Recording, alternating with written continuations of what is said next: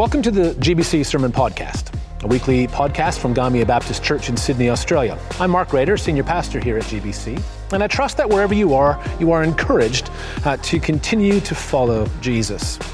This week, we begin a new series entitled The Church Reimagined, in which I want to explore where I believe God is inviting us to reflect on what it means to be the community of faith. In a world thrown into uncertainty by COVID 19, we know that God's plans and purposes are still certain, and our faithful response to those plans is equally important.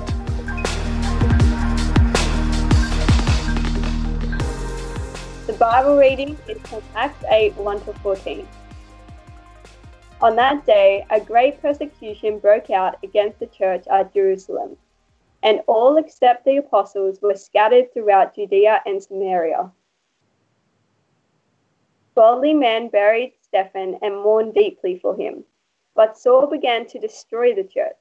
Going from house to house, he dragged off men and women and put them in prison.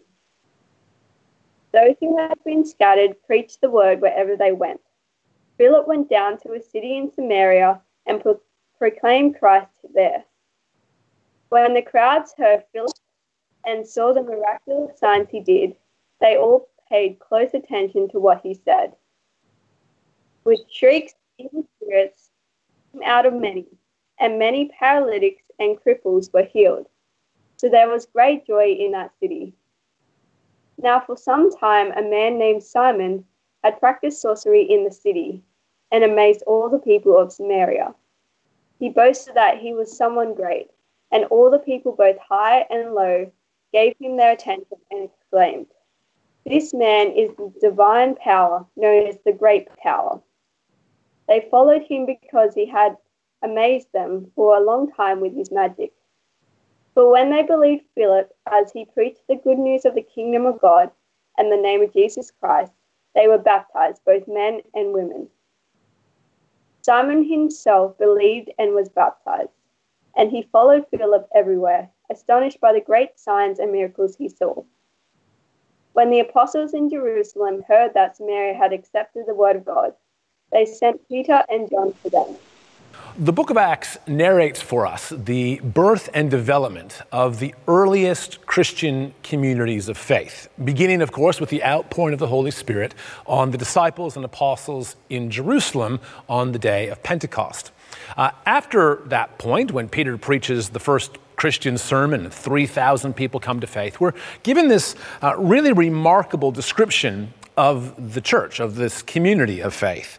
In Acts chapter 2, starting in verse 42, it says, They, the believers who had just placed their faith in Jesus, devoted themselves to the apostles' teaching and to fellowship to the breaking of bread and to prayer. Everyone was filled with awe at the many wonders and signs performed by the apostles. All the believers were together and had everything in common. They sold property and possessions to give to anyone who had need. Every day they continued to meet together in the temple courts. They broke bread in their homes and ate together with glad and sincere hearts, praising God and enjoying the favor of all the people. And the Lord added to their number daily those who were being saved. And this uh, description, this depiction of the early church in Acts chapter 2 is sometimes held up for us as a bit of an ideal, right? That we ought to try to attain to that kind of church experience being devoted to the word and devoted to prayer, being devoted to each other and caring for one another with acts of big hearted generosity, uh, experiencing the power and presence of the Holy Spirit uh, through signs and through wonders and through the ongoing conversion of those around us who place their faith in Jesus and begin to be changed by Him. And, and while I would be content with our church being defined by some or all of those things, as an ideal, I actually think it falls a little bit short for us. In fact, I think that the ideal church for us to reflect on is actually the one that's described in Acts chapter 8 in that reading that we heard just a few minutes ago. In Acts chapter 8, we have a very different description of the church, but it's one that I think bears some reflection. In Acts chapter 8, we have the depiction of the church scattered, where the leadership and the responsibility for the mission and ministry of the, the church is held by everyday followers of Jesus wherever they end up going, enabled by the Holy Spirit. And, and, this ideal, this picture and portrait of the church, I think, provides us with some really interesting places to reflect. Because what we see is the church is uh, finally scattered. And I say finally because the plans and purposes of Jesus were never for the church to remain in Jerusalem the Great Commission at the end of uh, Matthew's Gospel, or even some of the, um, the, the, ways that Jesus spoke about what would happen next in Luke and Acts, is wrapped around the disciples and the apostles being the witnesses of the work of Jesus, his death and resurrection, his teaching, everywhere in the world. Starting in Jerusalem, and then moving to Judea, the surrounding region, and then including Samaria, which was one step further, not just geographically, but even from a faith perspective, and ultimately to the ends of the earth. And so, this picture in Acts chapter 8 is more aligned with the plans and purposes of Jesus. And the scattering has come about, just as Jesus said it would, through the persecution and opposition of those against the gospel. This is the picture and portrait of the church that becomes the norm throughout uh, the book of Acts and even into the epistles. And as I said, bears some reflection.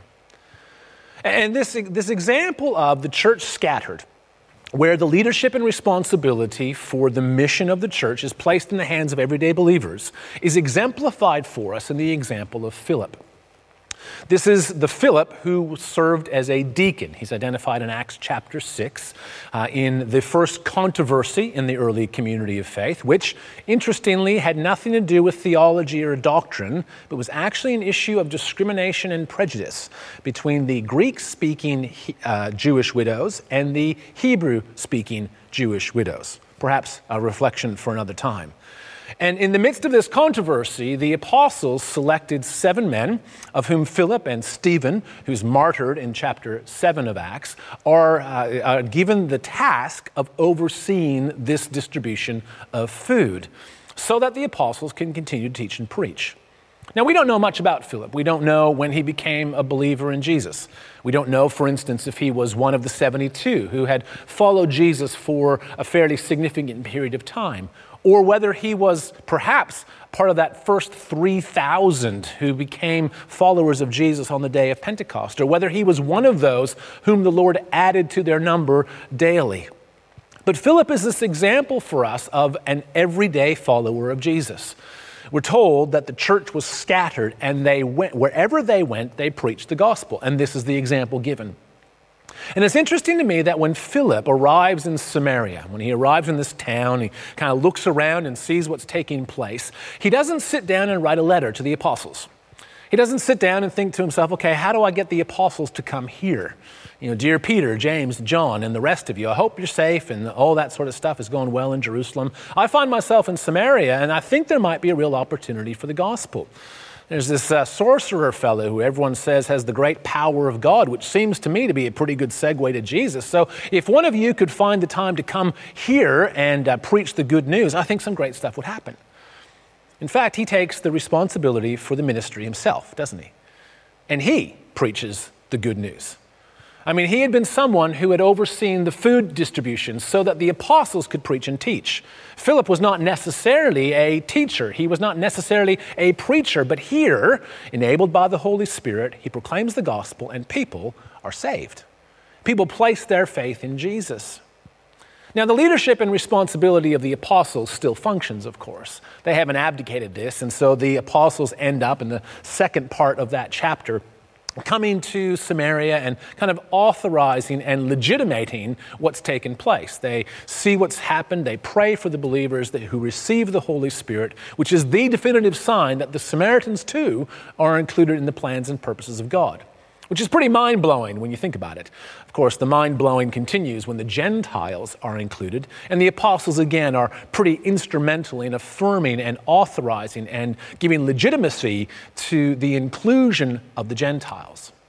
But here, Philip, through the power of the Holy Spirit, through signs and wonders, and through the Word, sees people's lives changed by Jesus.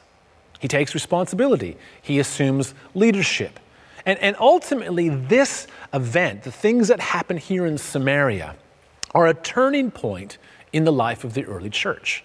Things are never the same afterwards. Not just because the Samaritans had become followers of Jesus, who would have thought, or that the Gentiles would eventually become followers of Jesus as well. But it becomes a, a turning point because from this point on, the church begins to grow exponentially. I mean, let's be serious. I mean, Acts chapter 2 and a little bit, a little bit later on, when three and 5,000 people come to faith, that's, that, those are big numbers. But ultimately, the number of people who place their faith in Jesus increases exponentially once people like Philip, scattered from the church in Jerusalem, take the gospel wherever they are. The church can never go back to Acts chapter 2. Things have changed, and the way the church looks needs to be reimagined, needs to be rethought, needs to be reconsidered as things are continuing to change and move. And we find, of course, that the church is blessed by God. At the end of uh, this sort of section, we have the story of uh, Philip with the Ethiopian, which is a remarkable tale in and of itself. Then Saul, who is perhaps better known as the Apostle Paul, is converted when Jesus meets him on the road to Damascus. But in Acts chapter 9, verse 31, we have this little report. Then the church throughout Judea, Galilee, and Samaria enjoyed a time of peace and was strengthened living in the fear of the Lord and encouraged by the Holy Spirit, it increased in numbers. And, and all of this, I hope, should sound just a little bit familiar to you. It's not really, I hope, much of a surprise to find out that the things that we've been talking about as a community of faith are actually found in the Bible the idea that we've been talking about, that our mission is to invite people to follow Jesus everywhere we go and in everything we do, is founded on these sorts of stories. The, the, the church scattered and the responsibility for ministry placed in individual followers of Jesus' hands. It shouldn't surprise you that our vision is to see lives changed by Jesus, lives changed as remarkably as Simon the sorcerer's life is changed, or as the, the Gentiles are changed, or as Philip or as the apostles were. And ultimately, then, our purpose as a community of faith to help people, to help you and I to hear and respond to the invitation of God to join in His renewing work in Jesus through the enabling presence of the Holy Spirit I mean, all of this should sound pretty familiar to you. We've been talking for a while about when we gather together, or when we used to gather together, as that gathering being half time.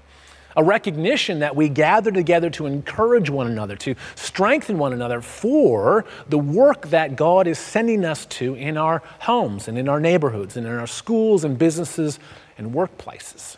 This should all sound really familiar. But I also think that there's a, a, more, a more pressing reason for us to reflect on what it means to be the community of faith like Acts chapter 8. I don't have to tell you that we've been scattered by a pandemic. It did strike me as we, that we could make a few very subtle changes and have a COVID 19 version of this passage, right? On that day, a great pandemic broke out, and all except the staff were scattered across the Sutherland Shire. Uh, this is the scattering of our church. And, and while we're thankful for the online space, and while we're thankful that restrictions have lifted so that we can meet in life groups, we also know that that's kind of a poor substitute for gathering together. But I hope and pray that when we return to face to face meetings, that we won't just return to business as usual. Now, don't get me wrong. I'm really looking forward to the time when we can gather together again, when we can fill this space, when we can sing together. That'll be amazing. I'm looking forward to that day to be together. There's a whole bunch of stuff that we can do together that is difficult to do scattered in living rooms and kitchens and bedrooms all over the Sutherland Shire. But I do hope that we take this opportunity as a community of faith to, to lean into what it might look like for us to be the community of faith in the uncertain world that we live in today. And I think that the uh, passage in chapter 8 does invite us to, to lean into two areas in particular. The first of them is about discipleship. You know, I don't, I don't know what uh, Peter and the apostles would have been thinking about or praying about uh, after the church had been scattered. But, but I know that one of the things that I would have been thinking about, one of the, the questions on my heart, one of the things that I would have been praying about is the question of whether or not we had adequately prepared people to make disciples. But whether we had adequately equipped people whether we had taught them the right sorts of things so that when they were scattered, they could go on making disciples. And here's the thing about discipleship the ultimate indicator of whether or not you have been adequately discipled is whether you can make other disciples. I think this is a pretty big challenge for us. You know, sometimes we assume that discipleship kind of equals knowledge. And we know lots of stuff, right? In fact, we probably know more than Philip. and We've had the, the advantage over Philip of actually having the New Testament written. And 2,000 years of men and women of faith reflecting on the significance and implications of Jesus' uh, uh, of his life, his death, his resurrection, and what that means for us. The, the work of theology and doctrine. We have all of this behind us. But discipleship that is only knowledge falls short because it dies with the knowledge. Discipleship is, is only truly achieved when disciples can make disciples. And that's exactly what happens here, isn't it? Uh, Philip, we, again, we don't know when he came to faith. We don't know how much he knew, but we know that in reliance on the Holy Spirit, he was able to make disciples. In Acts chapter 9, verse 31, we're told that there's the church in Judea and Samaria, in Galilee and Samaria. That there, there are churches, there are new centers of belief new communities of faith, of disciples in Jesus. And as a community of faith here, I, you've heard me talk about our DIY approach. We kind of assume that you're doing it for yourself. Uh, we'll provide you with some teaching, we'll provide you with some life group spaces, we'll provide you with some resources, we'll give you some opportunities for ministry and service. We'll do the best that we can, but ultimately we kind of leave the work to you, and I wonder if we've done enough. And as a community of faith, now that we have been scattered, the question of discipleship becomes all the more important, both at an individual level and at a corporate level. Are you, am I, discipled? Are we able to make disciples who make disciples? And are we doing all that we can as a community of faith to equip people for that purpose? But I think the second area to, to lean into has to do with the reliance on the Holy Spirit. I mean, if we'd have the time, I'd, I'd like to go through the rest of chapter 8 because Philip's example is just remarkable. Not only does he demonstrate the power of the good news through signs and wonders uh, in the beginning of chapter 8, but in the second part, when he has his interaction with the Ethiopian eunuch, there are all sorts of questions that I have. Beginning with, what did it look like for the Holy Spirit to say to Philip, Go stand by that chariot and stay near it. I mean, eh, there's hardly, there's hardly enough information to know what's going to happen next. And yet somehow he understood what the Spirit was inviting him to do and took up that invitation. And again, we talk about this a fair amount. But I think as a community of faith, we need to really lean into what it means for us, really, truly, deeply, to be responsive to and listening to the voice of the Holy Spirit so that we might take responsibility for the mission that God places before us everywhere that we have been sent. These kinds of questions, these sorts of um, issues, I think are the space that God is inviting us to reimagine as a community of faith. We are, right now, the church ungathered. To some degree, we will always be the church ungathered. Because at our best, we gather together, we're encouraged, we're equipped, we're resourced, and then we're sent back out into the mission fields that God has given to us.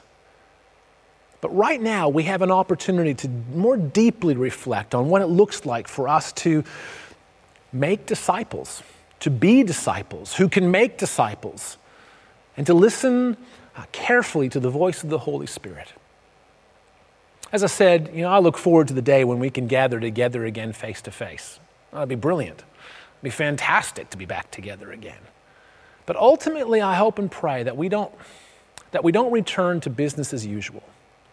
That we don't just kind of try to go back to what it was like before. I hope, beginning now, before we ever go back, that we become more focused on making disciples, that we become more equipped to listen to the voice of the Spirit. And, and, and if we do, think that'll have some big implications for how we gather together what it looks like for us to, to encourage one another when we can gather face to face, about what it looks like to do that even in an online space, in our life groups and connect groups and, and other spaces. So that ultimately we might be the community of faith as Jesus has always intended us to be, to go. And as we are going, make disciples of all nations, to participate in the renewing, restoring work of God everywhere He sends us through the enabling presence and power of the Holy Spirit. Acts 8 provides us with an ideal church, scattered, where the leadership and responsibility for the mission to make disciples of all nations is in the hands of every follower of Jesus as we learn to listen to the Holy Spirit everywhere we go. So join me in committing ourselves to discipleship and learning to listen to the Spirit as we seek to faithfully respond to God's invitation in these unsettled times. We'd love for you to join us for church at gbconline.org.au at our regular service times of 8:30, 10:30, or 6 p.m. Australian Eastern Standard Time. You can also follow us on Facebook or visit our website at gymeabaptist.org.au. Until next time, God bless.